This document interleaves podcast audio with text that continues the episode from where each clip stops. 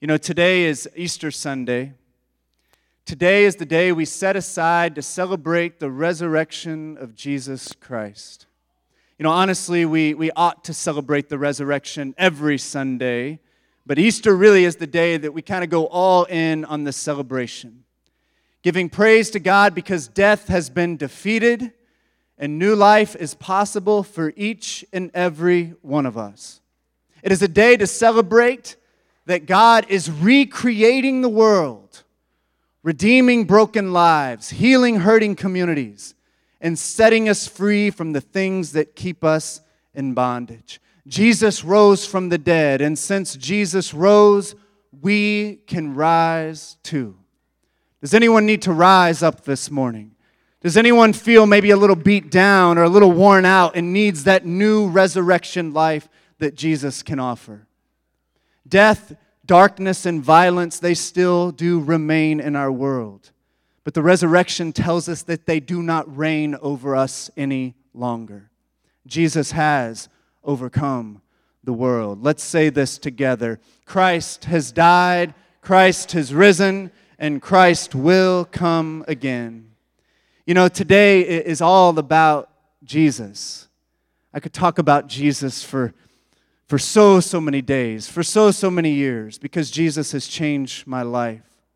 Our faith is all about Jesus. We worship and we follow Jesus. We don't worship the Bible or the religion of Christianity or, or some particular brand of Christianity. We worship and we follow Jesus. Jesus was born small town called Bethlehem Grew up in another small town called Nazareth, a boy just like many of us. He worked with his dad in manual labor, traveling to nearby towns to work for the wealthy. When he reached about the age 30, he had kind of his big coming out party. John the Baptist had told everyone that Jesus was coming, and so Jesus went to the Jordan River. He was baptized by John. A voice from heaven spoke over him, and then the Spirit drove him out into the wilderness to discern and to refine the calling that was on his life. And coming out of the wilderness on this sort of vision quest, he, he came out ready to fulfill his mission. He went into the synagogue, he picked up the scroll, and he read from the book of Isaiah. The Spirit of the Lord is on me because he has anointed me to proclaim good news to the poor. He has sent me to proclaim freedom for the prisoners and recovery of sight for the blind, to set the oppressed free, and to proclaim the year of the Lord's favor. That was his mission. But Jesus didn't do it alone. He found some men and women, average people that weren't all that special, but he called them to follow him, to learn from him, and to help him in his mission of freedom and healing. Jesus reached out and he loved and he loved and he loved.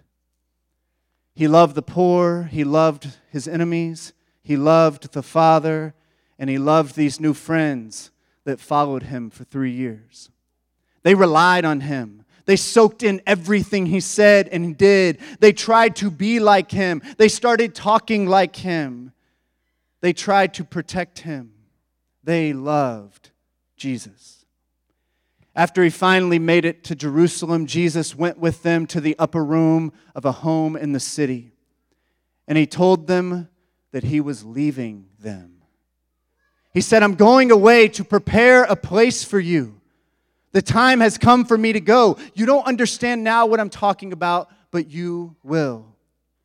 The disciples were afraid. They were concerned. They were freaking out. You can't leave us, they thought. And Jesus assured them that he wasn't leaving them alone. Do not let your hearts be troubled. Do not be afraid, he told them. I would never leave you as orphans. I'm giving you my spirit, the advocate, because if you have my spirit, then you will have me with you always. And he told them to remain in me. I'm going to remain in you. And he told them that life was going to be hard, that the world would reject them, that the way they had been living and working in that world would not be accepted by most people. You're going to need to stay connected to me, and you're going to need each other. And so you better love each other, he said. That's my command love each other. I've loved each and every one of you, he said, and so you better keep it up and do the same for one another. He told them that he was their friend. And he said he told them all these things because he wanted them to have joy in their lives. Shortly after telling them these things, he went to the garden to pray. And his disciples fell asleep when he asked them to stay awake. Then he was betrayed by his friend Judas and arrested by the authorities. His followers were shocked, they were scared, they were confused. They truly thought he was going to redeem Israel. He was taken to court in the middle of the night, found guilty, and sentenced to execution by crucifixion. He was crucified on the cross. They took his body and they put it in a tomb. His friends and his followers were horrified and terrified and completely devastated. Jesus said he was going to leave, but they didn't expect that to happen. Maybe he fooled them. Maybe he was a fraud. Were they stupid to believe him? To give their lives to him? What about the movement? What about the redemption of their nation? But then the unthinkable happened. None of them expected this. Jesus rose from the dead. Early morning on Easter, while it was still dark, some courageous women went to the tomb and they found it empty. The body was not stolen, but Jesus rose from the dead. This blew their minds and it led them to completely give their lives to the way of Jesus. Everything he said and did became even more important to them in that moment because they realized that not only was Jesus a wonderful man, but he truly was the Son of God. The entire New Testament is basically the early Christians trying to make sense of the resurrection. If Jesus rose from the dead, that truly changes everything. And so they tried their best to describe the significance of this world altering event. They used every tool in their tool belt, all the language and examples and metaphors they could think of to try to describe who Jesus was and what his life and death and resurrection meant for the world. Did you know that there are over 50 names for Jesus in the New Testament? Over 50. I'm going to read them just because I can.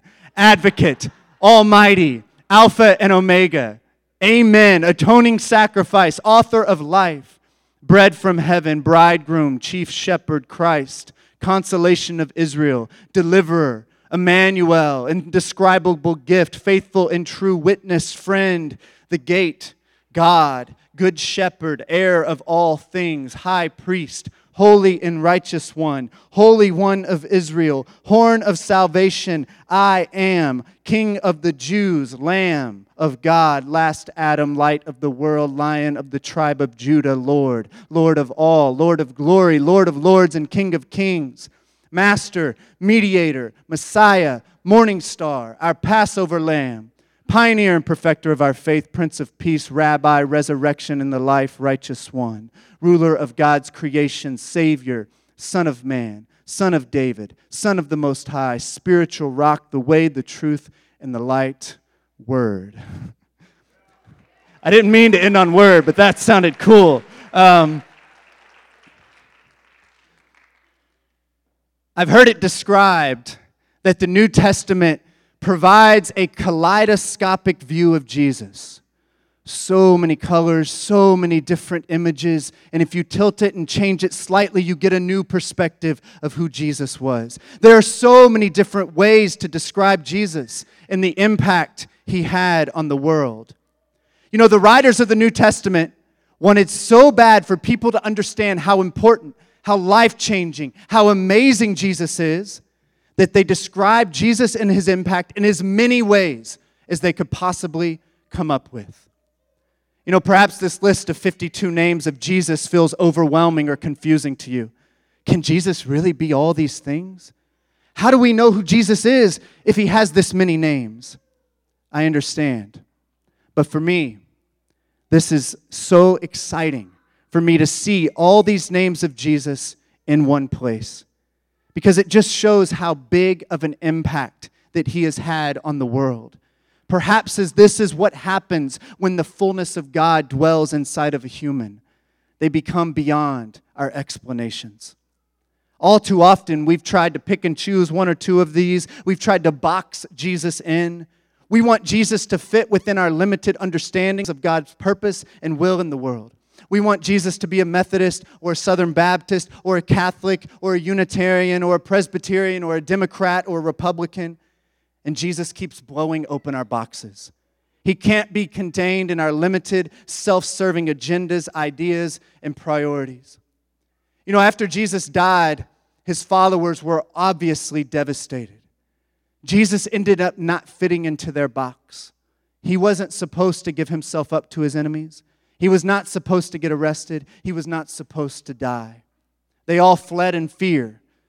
They all fled. They were hiding out in safe houses in Jerusalem and the surrounding area. And I love what happens after Jesus arises. Jesus goes out and he just appears to his friends who just pop up and they'll see him, and they were totally freaked out. At first, he appeared to Mary in the garden. She had been crying and weeping, and she was so devastated, and Jesus appeared to her. Then he found some of his friends hiding behind a locked door. He showed Thomas his scars. He found some disciples on the road to Emmaus. He cooked from some breakfast for some others on the beach. And when they saw the risen Lord, their eyes were opened to see new and fresh possibilities. The boxes in which they had put Jesus in were burst open, and they saw that Jesus was way more than they could have ever imagined. In those moments, their closed worlds were broken open. Something that seemed completely illogical and impossible had happened. The one who was clearly dead had come back to life and spoke to them. It was a new day, it was a new life, it was a resurrection for Jesus, but it was also a resurrection for them. Many of you in this room, I'm sure, and those of you online, are struggling right now, you are discouraged, you are facing serious limitations and setbacks and challenges in your lives. You may be struggling to have hope right now that things can change for you. Perhaps your closed world needs to be broken open. Perhaps you need to see a glimpse of a brand new future. I believe Jesus is calling your name just like he called Mary's name in the garden. Do you hear Jesus calling your name? Inviting you to join him in the resurrection life. In this moment of pain and crisis and death, I want you to know that you are powerful. You are courageous.